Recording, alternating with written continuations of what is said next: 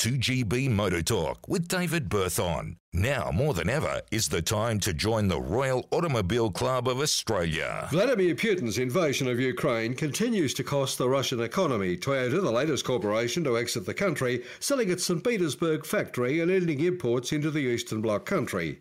The Japanese car giant earlier this year paused production of its Camry sedan and RAV4 SUV due to part supply disruptions caused by Russia's invasion of Ukraine. It, however, retained its Russian workforce by maintaining maintenance work on its St. Petersburg facility. However, in a recent media statement, Toyota said it has not been able to resume normal activities and sees no indication that we can restart in the future. Both Toyota and Lexus will also cease imports of new cars into Russia, restructuring their current retail outlets to provide ongoing service to existing customers. The company last year sold 97,941 new cars into Russia. I'm David Berthon.